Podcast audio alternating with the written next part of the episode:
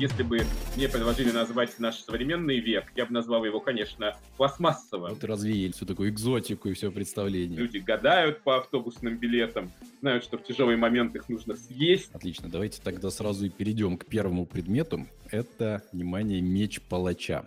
Э, древние римляне вообще были большие затейники в этом смысле. Там и в масле варили, и раздирали на арене при помощи диких зверей. Получается, мы такие сейчас живем на рубеже прям перехода. Ширина телеги повлияла даже на размер космического корабля. Привет, меня зовут Александр Полянский, и это подкаст «Дело в клубе» от международного бизнес-сообщества Clubfest. Здесь мы говорим про бизнес в России и за рубежом, науку и технологии, работу с командами, образование и на другие темы, интересные предпринимателям и участникам нашего бизнес-сообщества. Нас с вами окружает множество вещей. Думаю, если постараться посчитать, сколько вещей есть в вашем доме или офисе, можно быстро устать и сбиться со счету, потому что их ну, действительно великое множество. Но факт остается фактом. Человек существует в мире созданных им же вещей. Сегодня мы поговорим об истории этих вещей, обычных и загадочных. Поговорим о предметах, которые прошли с человеком через годы, а еще о практически забытых, оставленных в другом веке. Погружаться в тему мы сегодня будем с человеком, который постоянно работает с вещами и новыми, и очень-очень древними. У нас в гостях Александр Бутягин, заведующий сектором античной археологии Государственного Эрмитажа. Александр, здравствуйте. Здравствуйте. Александр, вот начнем. Не могу не спросить. Вот скажите, современные археологи, они как Индиана Джонсы ездят в экзотические страны и ищут спрятанные сокровища древних цивилизаций? Или все-таки чуть более все прозаично?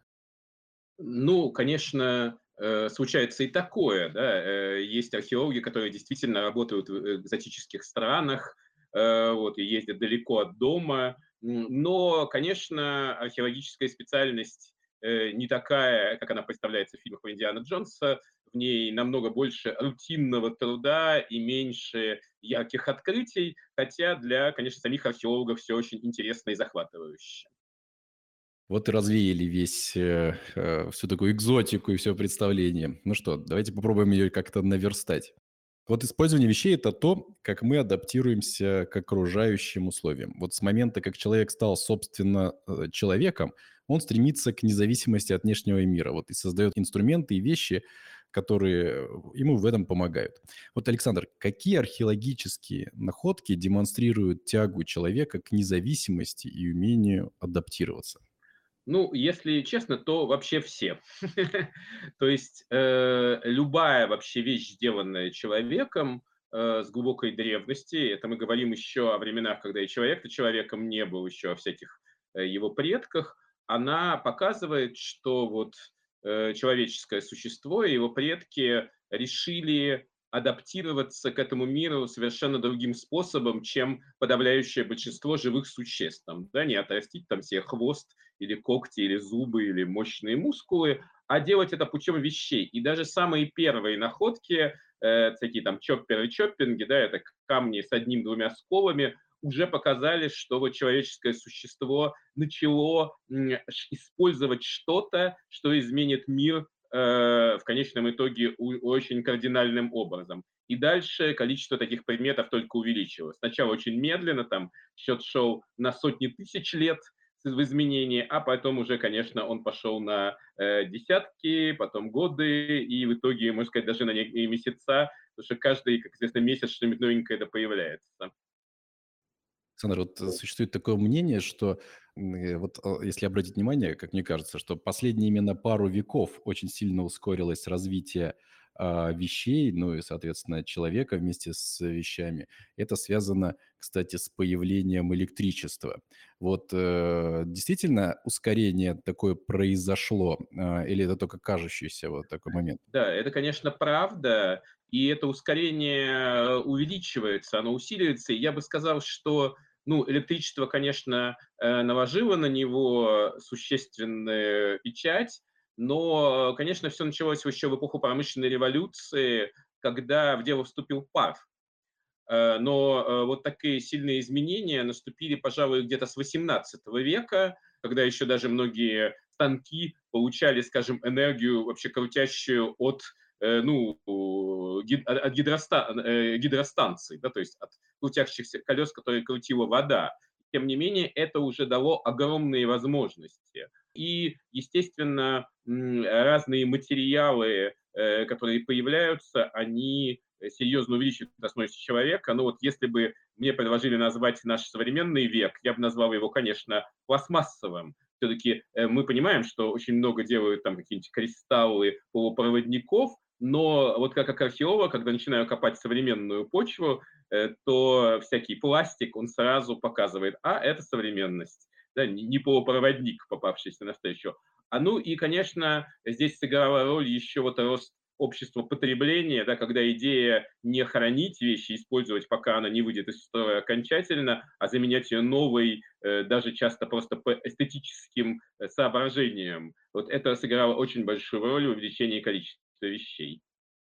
Мне как раз э, там вопросы в нашей дискуссии ближе к завершению припасены, как раз как, э, что мы будем там раскапывать, об, э, что будут наши потомки раскапывать о нас. Мы об этом еще поговорим.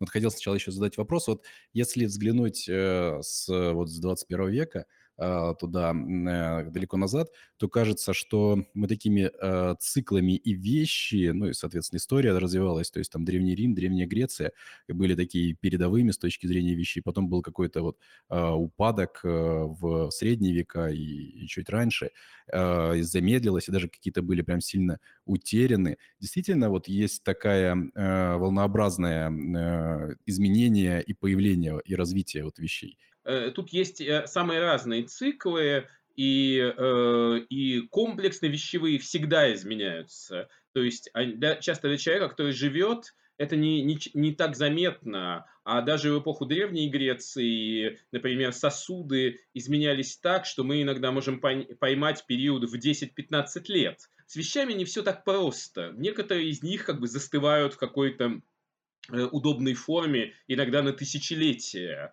а некоторые меняются очень быстро в любой культуре. Некоторые вещи умирают э, и никогда не возрождаются вместе с какими-то социальными или техническими процессами, а некоторые живут с нами, ну не скажу с э, верхнего палеолита, но уж с эпохи бронзы это точно. А некоторые вдруг неожиданно э, возникают, когда, казалось бы, им уже эм, э, давно э, пора бы исчезнуть. Э, все-таки мы прекрасно понимаем, что вещи не живут сами по себе, хотя археологи иногда, знаете, говорят, вот там, не знаю, два горшка родили третий новый, э, и вот как-то э, уходят в такую вот пищеведение, да, когда вещи кажутся живыми существами, все-таки вещи это всегда проявление циклов э, существования культур, цивилизации, конкретных людей, развития технологий и развития э, социальной сферы.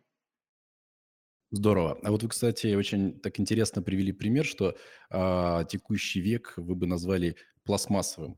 А как, как бы вы назвали а, вот другие периоды, вот там э, период там средневековья, может быть, как ну, бы поделили? Э, обычно археологи э, до сих пор находятся э, в идее трех веков, э, которая взята в действительности из античной литературы. Э, ну, там она была, там, начиналась с золотого, да, а у археологов все начинается с каменного века, когда преимущественно используется камень, ну и э, добавим э, кость. Потом э, появляется медь, э, очень короткий период, ну, относительно короткий. Потом идет эпоха бронзы. Какие-то года, вот если вот, вот брать ну, вот такие периоды? Если говорить очень грубо, то Э, каменный век заканчивается где-то э, к тысячелетию к шестому. Это все зависит очень от разных э, местностей. Да, вот. В четвертом веке уже вовсю медный век, а в четвертом тысячелетии, извините, до нашей эры уже медный век, а где-то в скорости начинается бронза, ну а к железо на рубеже второго-первого тысячелетия побеждает, и с этого эпохи идет железный век. И с точки зрения археологов, э, наверное, средневековье это такой же железный век, как античность. Как это ни странно, да? Э, настолько отличается культура, а тем не менее э, используется железо. Ну и, в общем-то, металл остается важным вот вплоть до изобретения пластмассы.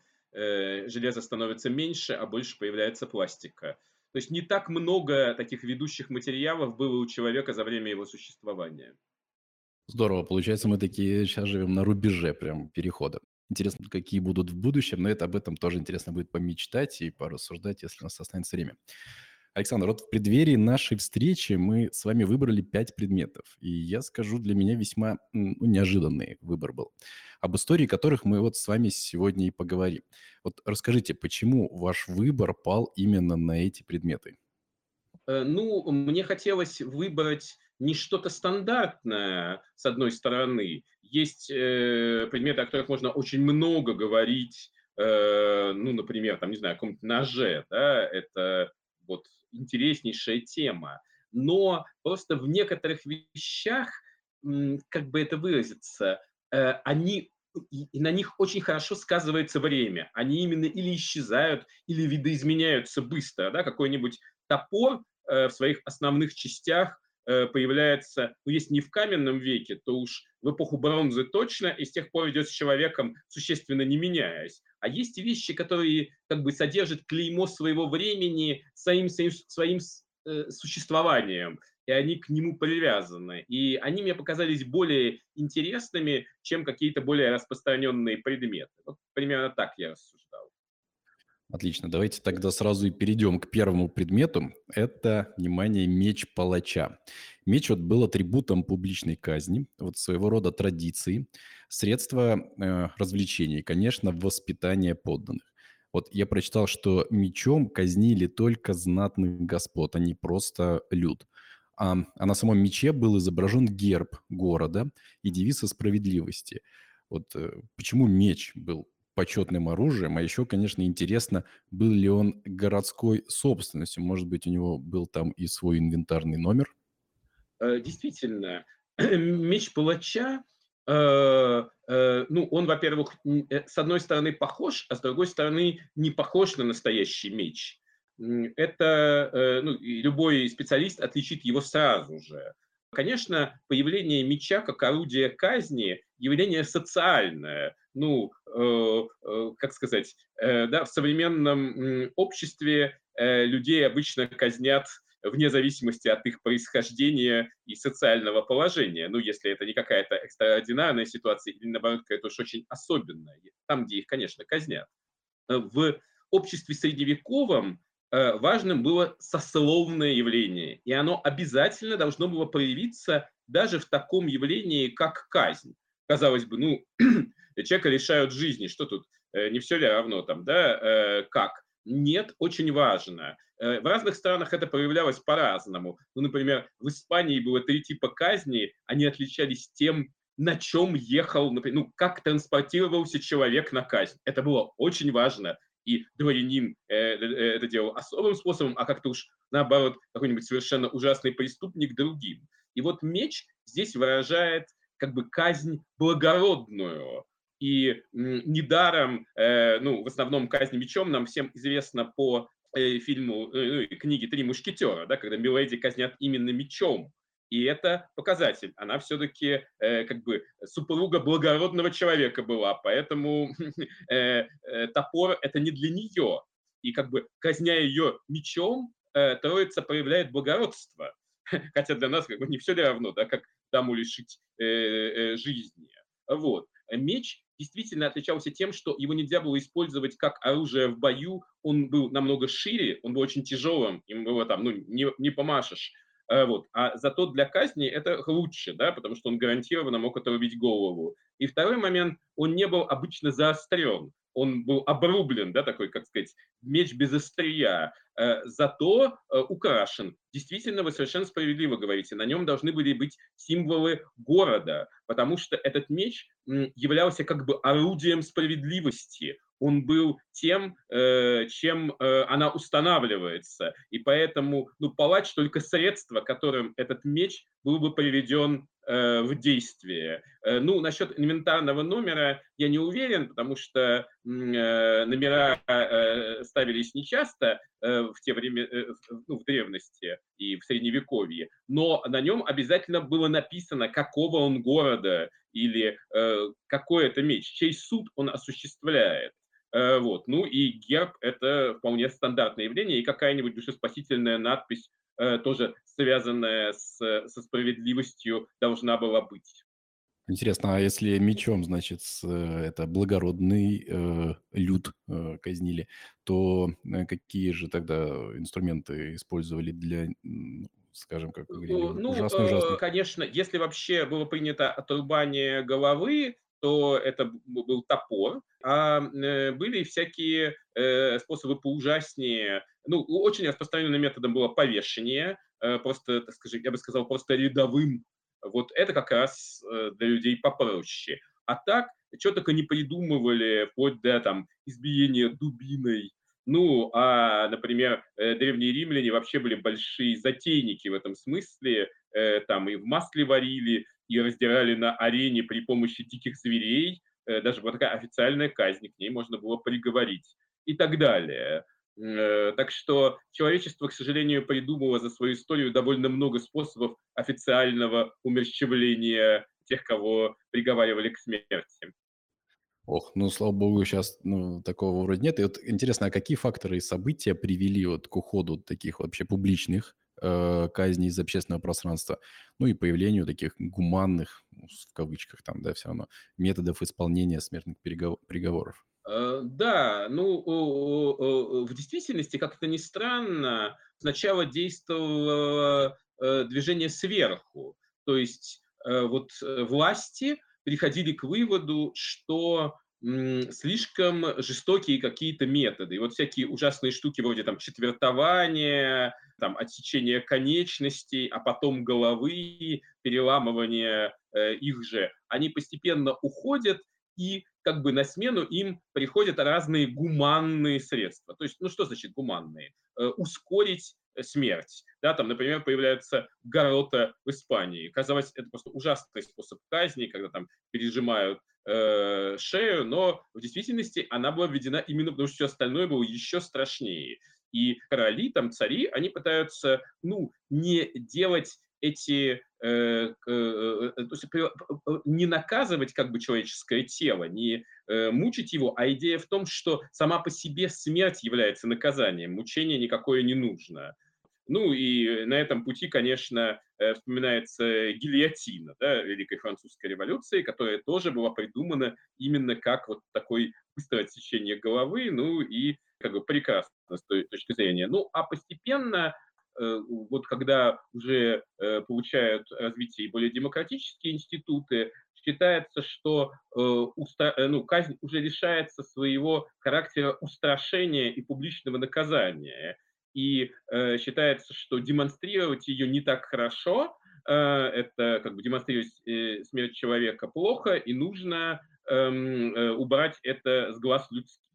И, но, конечно, есть до сих пор страны, которые, как известно, не только публично казнят, но еще и тиражируют соответствующие ролики в интернете. Правда, это обычно не первые страны этого мира. Хорошо, давайте перейдем э, как-то к вещам другим, таким более, что ли, ну, не таким ужасным. А вот где город, там торговля. А любая торговля требует организации и четкого контроля. Вот что такое менса пандитори, если я правильно расставил тут Да-да, все ударение? совершенно правильно вы говорите.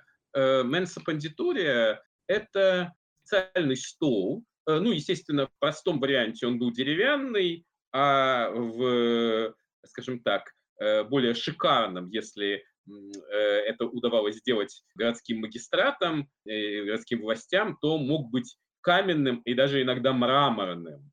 Это специальный стол, который устанавливался на городском рынке или же на центральной площади. Это зависело от ситуации. Например, Э, сам, э, сама площадь могла использоваться как рыночная, и поэтому, э, соответственно, такой стол тогда был на площади. А если был специальный рынок, то рыночная. У римлян очень хорошо было развито управление торговлей, и поэтому появляется стол с образцами. Такие столы или, во всяком случае, места были и у греков. Они просто не носят специального названия, а у римлян часто на этом столе даже может быть надпись, что его кто-то там пожертвовал для города и э, на нем стояли мерные сосуды и вообще все, что можно было измерить. Да, такие э, там э, контрольные веса, контрольные объемы.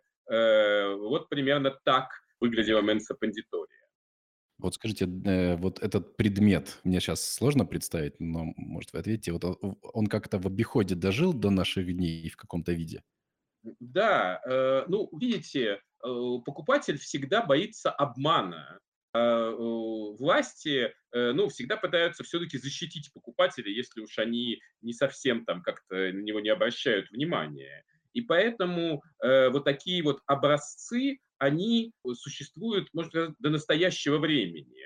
Ну, до наших дней э, они дожили в виде контрольных весов, которые э, до сих пор э, могут быть. Ну, вряд ли мы увидим, как, например, э, бывало в Греции, э, контрольную миску для продажи орехов. А там бывали и такие вот уникальные вещи, потому что сейчас, ну, человек считает, что он примерно может определить литровую банку там на, на, на глаз и не будет проверять, а действительно ли в этой банке литр. Поэтому обычно проверки объемов не бывает. А вот проверка веса сохранилась. И, ну, э, сейчас, конечно, эти э, э, весы э, не так актуальны, может быть, в магазинах каких-то больших торговых центров, а на рынке актуальность их чрезвычайно важна. Покупатель может не верить продавцу и проверить все это. Но сейчас мы проверяем только вес, а раньше можно было проверить очень многое. Здорово. А вот э, я вот читал, что у римлян существовала даже мерная форма для черепицы. Вот, и для них этот стандарт был очень важен. Действительно, дело в том, что это связано с тем, что ну, черепица заменялась частями, и э, для каждого города, э, ну или даже для области, стандарт черепицы был чрезвычайно важен. Ну, понимаете, да, что вы э, купили новую черепицу, а она там меньше или больше, и у вас вся крыша начнет, то есть не разваливаться, то во всяком случае придет в беспорядок, а заменить черепицу не так просто. И действительно, ну мы знаем такие случаи у греков, выставлялись образцы черепиц. У римлян в этом смысле именно мы знаем именно такие случаи для греков. У римлян было проще. Огромная империя позволяла сделать стандарт черепицы на всю империю. Стандарт кирпича, стандарт черепицы. И здесь уже э, люди доверяли производителям черепицы, считая, что те будут руководствоваться принятым по всей грандиозной стране стандартом. Так, а вот интересно, а какие еще вот меры измерений э, и каких, может быть, предметов дошли до 21 века? Есть еще такие? В смысле, какие меры использовали и, гри, и римляне, и, Да, и, и вот и в наше время вот сейчас вот есть ли что-то, что вот прям еще прям из древности, э, минуя все века, сквозь все века вот дошли до текущих дней? Есть такая знаменитая легенда, что э, ширина э, телеги э, повлияла даже на размер космического корабля, ну, потому что ширина телеги повлияла на колеи железной дороги, а, соответственно, железная дорога на то, что по ней можно перевести, и части космического корабля повлияли на нас. Ну, я, я не уверен, что здесь мы можем э, говорить о том, что это полностью справедливо. Как известно, колеи были разные, э, и разные идеи составляли, но я думаю, что большинство все-таки мер веса и э, объема, они существенно изменились потому что римляне принимали римский фут, а сейчас уже принят другой фут, поэтому все не так, э, как в древности. Но сама идея проверок всего этого, конечно же, сохранилась до нашего времени. Хорошо. Вот следующий предмет из нашего списка– это тессеры. Вот расскажите, что это такое, для каких целей использовались жителями городов и дошли ли в каком-либо виде до наших дней? Э, да, ну, э, тессеры Э, вообще именно э, так называются такие фишечки, они обычно плоские, сделаны из самых разных материалов, но редко ценных, хотя такие случаи вроде бы тоже случались. Обычно это глина, э, кость или же бронза. Ну, видимо, если свинцовые, довольно часто, иногда железные, ну вот, возможно, были и деревянные, просто они до нас не дошли, Э, у ТСР обычно с одной, на одной стороне или на двух, бывают по-разному, есть какие-то изображения, а иногда даже и цифры. Эм, используются они довольно широко. В самом простом случае ими просто могли играть э, в разные интересные игры. Но э, вообще основное использование ТСР – это билетики. или, скажем так, элементы беспроигрышной лотереи. Они продуктовые появлялись... карточки, да, древние. Да, да, да, да, да. Эм, э, но только э, они появляются, в основном самое частое их использование – это римское время. Э, похожие вещи были и у греков, но римляне и выпускали их на широкую ногу. То есть, когда часто находят СССР, некоторые даже считают, что это монетка, но, но нет, это не монета, это вот такой специальный жетон. И их раздавали как бесплатные билеты на представление или еще куда, потому как большинство представлений в Риме были бесплатными. То есть вот э, гладиаторские бои, скачки, э, человек мог туда, ну, ему не нужно было э, покупать туда э, билет или как-то оплачивать вход, потому что обычно это оплачивал император, ну, или какой-нибудь меценат. Но, сами понимаете, если все э, в таких случаях и происходят всякие ужасные истории, и э, начиная с ходынки, да, можно припомнить многих случаев, когда что-то бесплатно, все кидаются и стаптывают друг друга. Поэтому выдавались билетики, чтобы они знали, через какой вход куда входить. А другой вариант э, был тоже довольно интересный. Э, например, император, ну, известно, что римские императоры э, во время триумфов или каких-то праздников разбрасывали золотые монеты. Это рядовое явление, просто кидали их в толпу. Могло повести. Золотая монета – это хороший куш но иногда разбрасывали и вот такие тессеры, которые подбирали или ловили зрители этих церемоний, и на них могли что-то выиграть. И выигрыш это мог быть довольно существенным, например, дом или же там земельный участок, вплоть до такой вот э, недвижимости.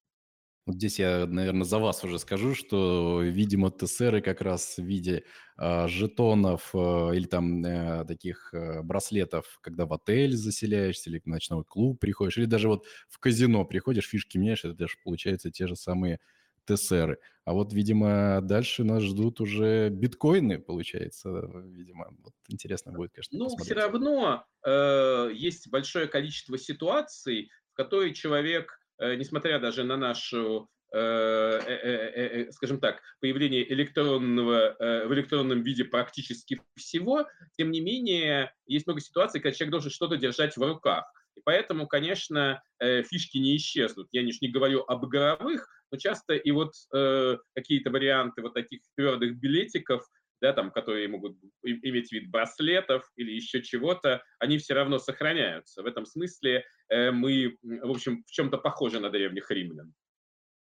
А вот интересно про э, трамвайный билет. Вот вроде бы знакомый предмет, который там, наверное, э, кажется, в Москве уже и не встретишь, наверное, ну, я даже сто процентов там уверен. Вот расскажите, когда вообще появился общественный транспорт и как с того времени эволюционировала система проездных билетов? Ну, вообще-то считается, что, э, как ни странно, общественный транспорт появился очень поздно. Э, это удивительно при э, том, что история человечества э, последние сотни лет это огромная концентрация людей, но даже в том же самом Риме некоторые оценивают количество людей в 1 миллион человек. Ну, некоторые считают, что нет, было 1600-700, но все равно это и по нынешним временам не маленький городок. И тем не менее, этот город существовал полностью без общественного транспорта. Эм, общественный транспорт ну, пытались еще в 17 веке учредить, но ничего из этого не вышло, потому что э, э, как бы общественный транспорт должен быть для всех, а там он тоже действовал сословно. Э, но в итоге эм, э, история общественного транспорта, это сначала были амнибусы, да, то есть э, доставленные для всех. Главный э, смысл, да, что это не, не такси, в нем могут ехать разные люди по маршруту. Они э, появились, как ни странно, в Марселе в XIX веке, когда э, один э, предприимчивый хозяин бани, ну, сделал как-то, знаете, как говорят сейчас, шаттл до своей бани, э, чтобы люди подъезжали к нему и сделал э, повозку. И выяснил вдруг, что люди выходят иногда раньше. Они просто подъезжают, а в баню-то его не идут. И тогда он подумал, что это хороший бизнес. И наступил, вот, видимо, уже накопилось необходимые э, мыслительные процессы. Пошли, люди были морально к этому готовы, и начинается взрыв вот этого общественного транспорта, который расходится по э, всему миру, но сначала, естественно, платили просто деньгами, э, не было никаких билетов, сел, заплатил, да, не заплатил, давай выходи. Э, и э, уже э, билеты появляются к концу XIX века, и, конечно, настоящий взрыв вот, транспортных билетов, в том числе и трамвайных, хотя э, есть были билеты, насколько я понимаю, и на конку, но впоследствии они перешли и на другие виды общественного транспорта, такие как э, автобус и троллейбус, э, вот, причем э, билеты эти довольно сильно видоизменялись. Они э, были изначально, э, такие билеты сохранились для международных автобусов, но сначала они были и в городе с указанием зон, которые нужно было там отрывать, отрезать. Это было очень сложно. И потом только доходит до идеи единого билета сначала для одного вида транспорта. Это уже вот э, в СССР происходит уже в послевоенные годы. Ну, а потом появляется и вообще единая цена на весь городской транспорт – и трудно себе представить жизнь 20 века э, без автобусных билетов. Да? Там люди гадают по автобусным билетам, знают, что в тяжелый момент их нужно съесть, вот, если э, счастливый билетик тебе попался. Э, все твои карманы набиты этими билетами, и казалось, что сама, сама система общественного транспорта, она не может выжить без билета. Кстати, во многих странах они прекрасно существуют, и э, ничего в этом смысле не изменилось. Но, э, конечно, вот, как оказалось, билет не вечен, и сейчас уже, ну, я тоже не помню, когда я последний раз получал билет, хотя это было еще, ну, не очень давно. Может быть, это произошло несколько лет назад. Вот. А билеты уже сменились в лучшем случае на чеки, а обычно все переходит в электронную форму, и, как оказалось, э, трамвайный билет не вечен, да, и вообще билет общественного транспорта, он исчезает, при том, что общественный транспорт прекрасно продолжает существовать, да, но за счет уже новых электронных способов оплаты и фиксации проезда. Теперь никому не нужен ну, билет, а проверяют специальным прибором, действительно ли вы да. И кажется, что вы, вот вы прям удивительно рассказали, потому что кажется, что общественный транспорт такая рядовая услуга, которая действительно должна была существовать очень и очень давно. А вот вы прям удивили, конечно, что он совсем относительно недавно. И да, интересно, кстати, наверное, и с деньгами также мы все меньше и меньше рассчитываем, все они переходят в цифру, так же, как и, и билеты. А, Александр, ну, давайте завершим обсуждение предметов вещью, которую мы не просто взяли с собой в 21 век. Вот уверен, она еще, конечно, долго будет с нами это монета. Вот расскажите, как она менялась за все годы своего существования и когда, на ваш взгляд, монеты станут вот не более чем предметом коллекции? Э, ну, э, э, вот как раз если говорить о металлической, ну, в первую очередь, монете, то монеты появились ну, относительно давно. Судя по всему, это произошло в VII веке до нашей эры. Там ну, есть некая научная дискуссия, но она несущественна для нас. И э, монеты появились, э, по всей видимости, в Лидии, и э, почти сразу же в ближайших Лидии это государство, которое существовало э, на территории э, современной Турции, в Малой Азии, в ее западной части. Э, Лидия граничила с греческими городами побережья Эгейского моря. И там тоже очень быстро появляются монеты. Э, ну, что, что такое монета? Это э, кусочек металла, на котором стоит штамп э, государства или города. Ну, просто в случае Лидии это было государство, а в случае греков каждого города. Существовала идея, что монеты появляются для улучшения международной, ну, как бы междугородней торговли, внешней. Но учитывая, что существовало множество разных весовых систем, и, правда, приехав часто даже в соседний город, э, ты не мог пользоваться своими монетами никак, во всяком случае их нужно было перевзвесить, э, начиная сначала. Ведь эм, люди искали долго эквиваленты. Э, ну, неудобно там, да, у тебя, не знаю, пшеница, а у человека деревянный стул, а пшеница ему не нужна, и надо по цепочке находить, знаете, как квартиры меняют.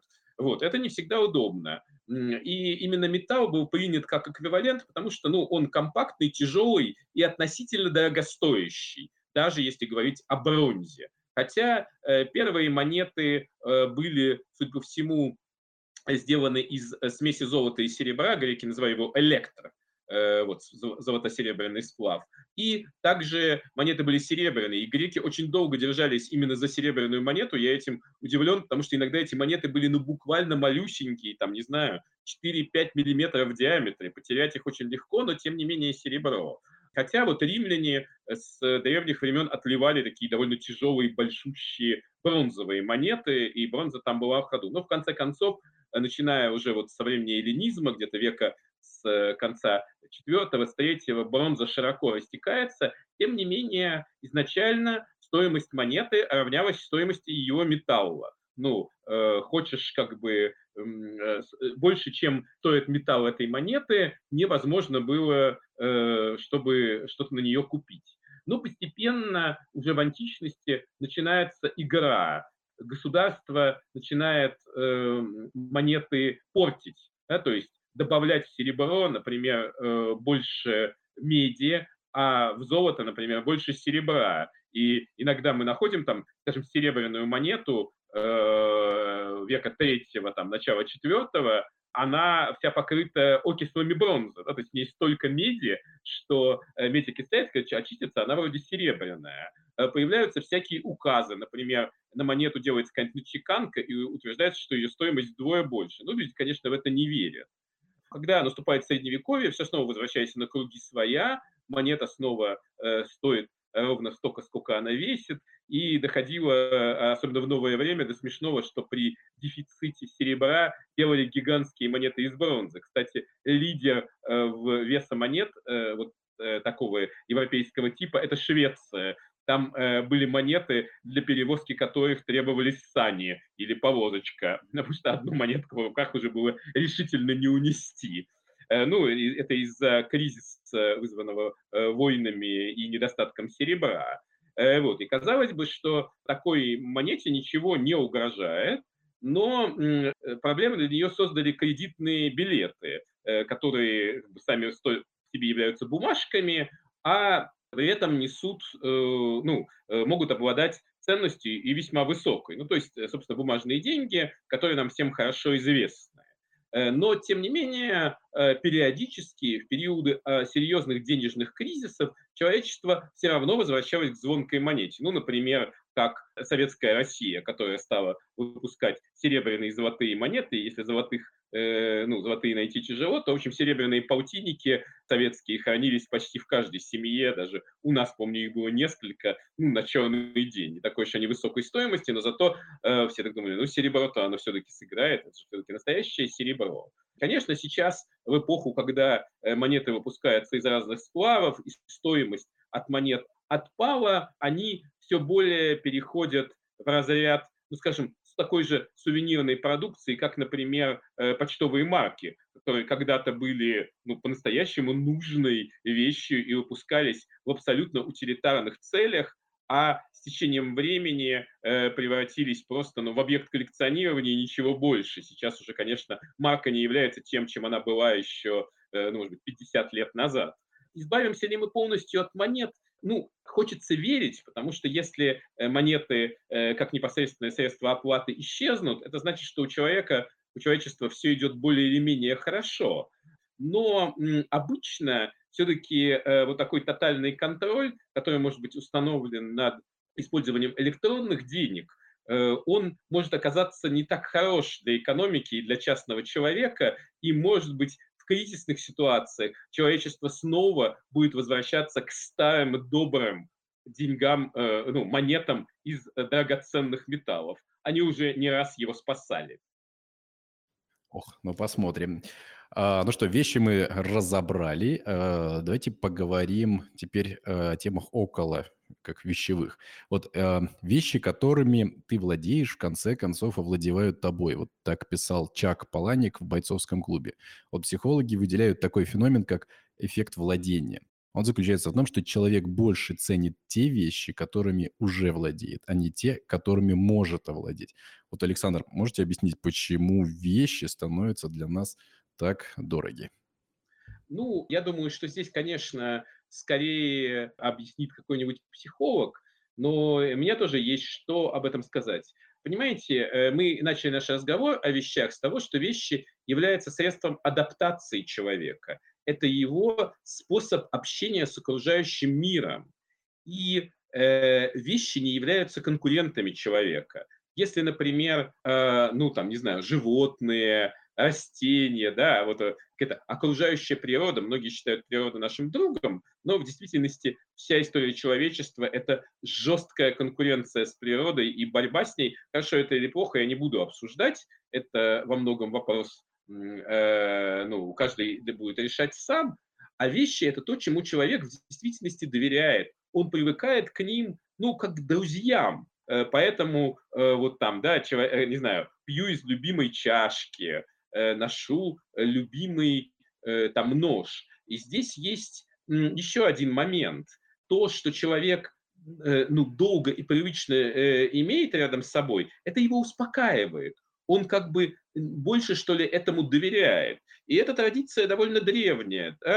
Вот, как я уже говорил в самом начале нашего разговора, общество потребления требует от тебя избавиться от предмета, как только он немножко устарел, даже, может быть, э, в абсолютно прекрасном состоянии, но вышел из моды. Но это, скажем так, э, это не, не так давно получилась э, такая ситуация, ну, для там, нашей страны она, это вообще можно говорить, что так произошло, может быть, только в какое-то постсоветское время для других стран не так давно. Люди привыкли доверять вещам и находиться вместе с вещами долго. Другое дело, что есть и ну, патологическое накопительство, да, когда человек тянет, тянет вещи, он э, набивает их в огромном количестве, он не может с ними расстаться, и в итоге, да, вот всякие там э, притаскивание мусора с помойки, это может э, или просто безумным покупкам, безумным количеством вещей, которые никуда не помещаются, это, скажем так, Э, конечно, нездоровое отношение к вещам. Это, как сказать, вещезависимость. А привыкание к вещам и желание ими пользоваться долго – это естественно, это во многом в человеческой природе, и не думаю, что от этого так легко избавиться, как, э, может быть, кто-то хотел. Хорошо, а вот э, тогда вот интересно, вот сложно вот, ну, собственно, представить современного человека там без смартфона, компьютера, скажем, там, или даже автомобиля. Сейчас вот технологическое развитие идет э, прям, ну, скажем, очень быстро, там, семимильными шагами. Вот вещи, которые появились совсем недавно, ну, уже сегодня могут быть устаревшими. вот вы правильно говорите, там, общество потребления, мы чуть-чуть устарел там смартфон, хотя он еще функционален, мы его уже там меняем. Я даже не знаю, куда он, кстати, там потом дальше попадает, или машину. А вот, Александр, какие, по вашему мнению, предметы окружающие современного человека будут отражать вот его образ жизни и культурные тенденции вот э, нашего времени? Ну, я думаю, что, конечно, э, лидером э, вот современного общества является, конечно же, смартфон. То сложное устройство, которое появилось на основе мобильного телефона, да, совместив в себе много что. Сейчас мы при помощи этого устройства делаем э, безумное количество всего, да, то есть ну, там можно э, платить через него. Мы не можем воспользоваться многими услугами, если у нас нет мобильного телефона. Это просто э, его отсутствие, или если, например, он сел, становится проблемой. Каждый человек может использовать его по-разному, и кто-то там, например, фотографирует беспрерывно, а кто-то это делает только в крайних случаях но многие вещи даже, э, ну, скажем, власти э, или какие-то коммерческие э, важные организации делают именно через телефон. И он действительно становится спутником современного человека, без которого он не может. Телефона нет, и если человек где-то забыл телефон или что-то с ним случилось, то он во многом выпадает из мира. Вряд ли мы можем представить себе такой э, предмет, ну, даже для э, 20-летней давности, а, а я уж не говорю для середины 20 века. Слишком много в нем воплотилось. И, конечно, очень интересно, что придет ему на смену или как он изменится. Это э, сейчас себе трудно представить, да, что все смартфоны исчезли, и мы пользуемся чем-то другим. Ну, немало предметов тоже так исчезло, оказалось еще 30 лет назад, что без них никуда. Ну да, если раньше изучали э, сосуды, монеты, мечи, то сейчас, наверное, археологическим таким сокровищем для уже ваших, э, для вот будущих археологов вашей профессии э, будут как раз, наверное, смартфоны. А что еще будет вот э, таким археологическими сокровищами, на ваш взгляд? Вот смартфон на первом месте, а что еще, на ваш взгляд? я, я вот тут как бы есть несколько, тут не все так просто, да. А, естественно, археолог пытается, ну, как бы есть несколько направлений, в которых действует, действует археология. Археолог пытается найти наиболее, скажем так, информативные вещи. Понятно, что если, например, выяснится, что флешки, они очень живучие, и они будут переживать, скажем, столетия, в чем я лично сомневаюсь, вот, то, э, конечно, находка какого-нибудь электронного носителя всегда для археолога будущего будет чрезвычайно интересной. Что же это там такое? Да, ой, мы сейчас что-нибудь выясним. Но опыт показывает, что э, вот как раз вещи, которые содержат какую-то э, информацию ну, в виде там, знаю, звука, даже надписи, они э, сохраняются довольно плохо, ну, если это не надпись, выбитая на камне. И боюсь, что э, вот археологи, которые будут исследовать э, наше время, они будут сосредотачиваться на более распространенных и более, скажем так, э, доступных вещах. Ну, например, там на э, полиэтиленовых пакетах с принтами, если таковые будут сохраняться, э, и будут делать их типологии и разбираться в них, например, э, э, на каких-нибудь или на привычных им уже, например, там бутылках, чашках и так далее. Только материалы будут меняться. А вот изучение такого типа объектов, оно, конечно, очень развито в археологии, и я не думаю, что что-нибудь изменится. Я думаю, археологи также с интересом будут изучать, например, могильные камни э, современности, как они делают это со средневековыми или античными э, могильными сооружениями. Э, у человека многое меняется, но какие-то вещи остаются неизменными. Ему нужно в чем-то хранить, ему нужно из чего-то есть и пить, ему нужно как-то помечать могилы своих предков. Ну да, интересно, вы вот э, рассказали, что информация может не сохраниться, и нас будут по полиэтиленовым пакетам изучать. Я уже даже это представил. И действительно, мне кажется, вы, наверное, правы, а, ну, к сожалению. А, вот и думаю, многие слышали, кстати, фразу, э, которую приписывают Альберту Эйнштейну. Он говорил, я не знаю, чем будет э, вестись Третья мировая война, но Четвертая будет вестись палками и камнями. Ну, если такое произойдет, то точно потом археологи будут там по пакетам нас изучать. Но предположим, что у человечества все-таки э, все будет хорошо. Мы забудем о мировых войнах, существовании цивилизации, там, не прервут форс-мажорные обстоятельства, вторжение инопланетян, там, технологические аварии и тому подобное. Можно предположить, что вот работы э, только с известными археологическими памятниками хватит э, не на одну сотню лет. Так вот, э, как вот, э, на ваш взгляд, э, какие технологии возьмут будущие археологи, будущие Индианы Джонс или Лары Крофт будущего? Как они будут изучать, с помощью чего э, археологические находки? Э, ну, конечно, смотреть в будущее очень тяжело, и я не футуролог, я помню, как-то я слушал интервью одного специалиста, математика, его просили, ну скажите нам, как будет развиваться компьютер? Он, он очень отказывался, и потом сказал, что однажды он написал статью э, где-то там э, в 90, начале 90-х, доказывающую, что э, компьютер никогда не обыграет человека, потому что даже если компьютер будет считать в тысячу раз быстрее, он все равно не обыграет человека в шахматы. Но он не знал, что скорость счета компьютера увеличится не в тысячи раз, а намного больше. Но направление развития археологии примерно понятно. Вот э, археология, она, это, в общем, наука наблюдения. Э, э, э, то есть раскопки делаются, ты должен, конечно, копать, но и должен все время наблюдать, что ты раскапываешь. Э, и поэтому направления тут э, примерно ясны. Первые направления – это ну, всякие сложные методы фиксирования. То есть по большому счету, создание э, э объемных 3D-моделей того, что вы раскапываете, и предметов, э, и уже изучение их, да, пусть предмет себе лежит там, где надо, а мы будем изучать его модель, с которой можем делать все, что угодно. Это первый момент.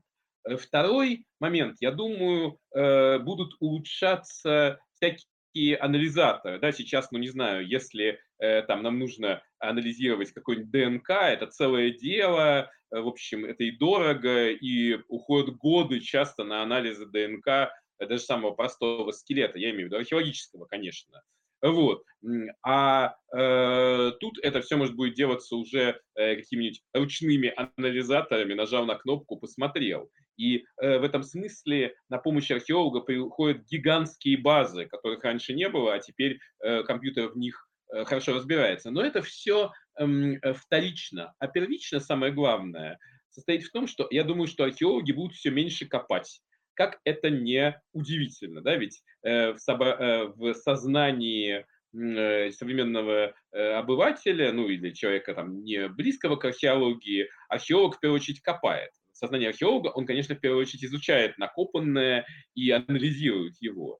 И Э, если будут появляться методы, ну, они есть сейчас, но еще они весьма несовершенны, которые будут позволять, например, заглянуть через землю, посмотреть, как лежат свои, какие вещи лежат, объемно их изучить, э, то э, уже не нужно будет раскапывать, ну, может, раскопки будут нужны, чтобы достать какой-нибудь интересный предмет, который просто эстетически прекрасен и должен быть продемонстрирован, или чтобы брать образцы из каких-то слоев, а сами вот такие вот копания лопатами исчезнет как класс, и будет только просвечивание, э, формирование моделей, э, компьютерное сканирование и так далее, и так далее. И я думаю, что в какой-то момент э, ну, последнее, с чем будет ассоциироваться археолог, это именно раскопки. Но, конечно, это будет не завтра, и, думаю, не через сто лет. Спасибо. У нас остается совсем немного времени, пару вопросов, и вот э, предпоследний вопрос хочу такой необычный задать. А, вот таких разных литературах, там на сайтах, желтой, может быть, прессе, да, попадаются там, нашли там несколько веков назад там телефон, или там нашли какую-то невероятную вещь, которая совершенно не а, соответствует этому периоду времени, она там возникла там много-много там, там сотен, а может тысяч там лет назад.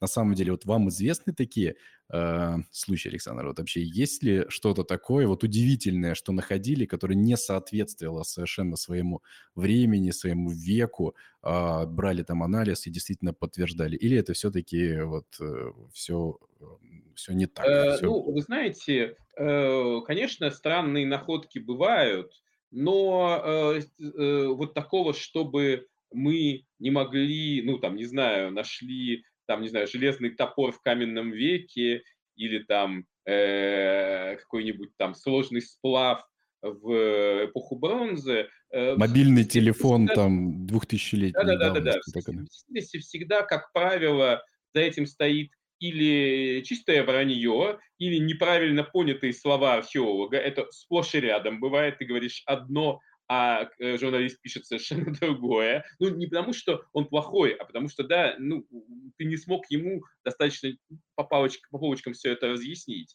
Э, или же э, просто за этим стоит какая-то а, археологическая ошибка. Вещи часто попадают из слоя в слой, проваливаются всякие трещины и так далее. Есть всякие геологические объекты, которые э, попадают не туда, а э, то, что археологи потрясенно видят, ну, например, как знаменитая находка э, э, так называемых храмов Гебекли-ТП 10 тысячелетия, когда никто не верил, что человечество могло строить храмы, ну, для археологии это огромный шаг вперед. Но это, поверьте мне, ну, просто обработанные каменные плиты, там, с довольно грубо высеченных на них всякими э, э, существами, да, то есть, ну, это вот не то, о чем пишут вот это э, пишет желтая пресса. Это, конечно, все научно и умопостигаемо. Эх, вот чуть-чуть развеяли такие представления загадочности. Ну, а у меня заключительный вопрос, и э, в заключение нашего эфира хочу предложить вам немного все равно пофантазировать на тему того, как новые типы вещей будут окружать, какие, э, какие новые типы вещей будут окружать людей в будущем, вот, ну, из чего они будут сделаны, какие тенденции формирования этих предметов можно вот наблюдать уже сегодня. Вот чуть-чуть минутка такой вот э, фантазии. Ну, вы знаете, я думаю, что Э, в принципе, многие сложные предметы будут миниатюризироваться. Мы видим, да, что все вещи становятся ну, менее, э, меньшего размера, удобнее. Крупных вещей э, станет меньше э, вот, необходимых. Э, и здесь, я думаю, речь может идти даже и о средствах передвижения, которые станут меньше, удобнее и компактнее. Э, ну и я думаю, что, конечно, будущее за какими-то композитными материалами, которые совмещают, там, не знаю, э, как-то металлокерамика, да, вот такими, потому что в этом направлении, мне кажется, человечество достигнет наибольших успехов. Ну, конечно, видите, я очень осторожно прогнозирую, потому как все-таки я занимаюсь прошлым, а прогнозировать будущее – это не моя профессия. Александр, спасибо. Спасибо вас за погружение в историю, в археологию. Это такая хорошая возможность оторваться от э, таких бизнес-операционных э, ежедневных задач и чуть-чуть представить, помечтать и пофантазировать. Это очень ценно и это очень интересно. Сегодня с нами был Александр Бутягин, заведующий сектором античной археологии Государственного Эрмитажа. Александр, спасибо. Спасибо. А мы завершаем эфир. Желаю хорошего вечера и хорошего завершения недели. Дело в клубе.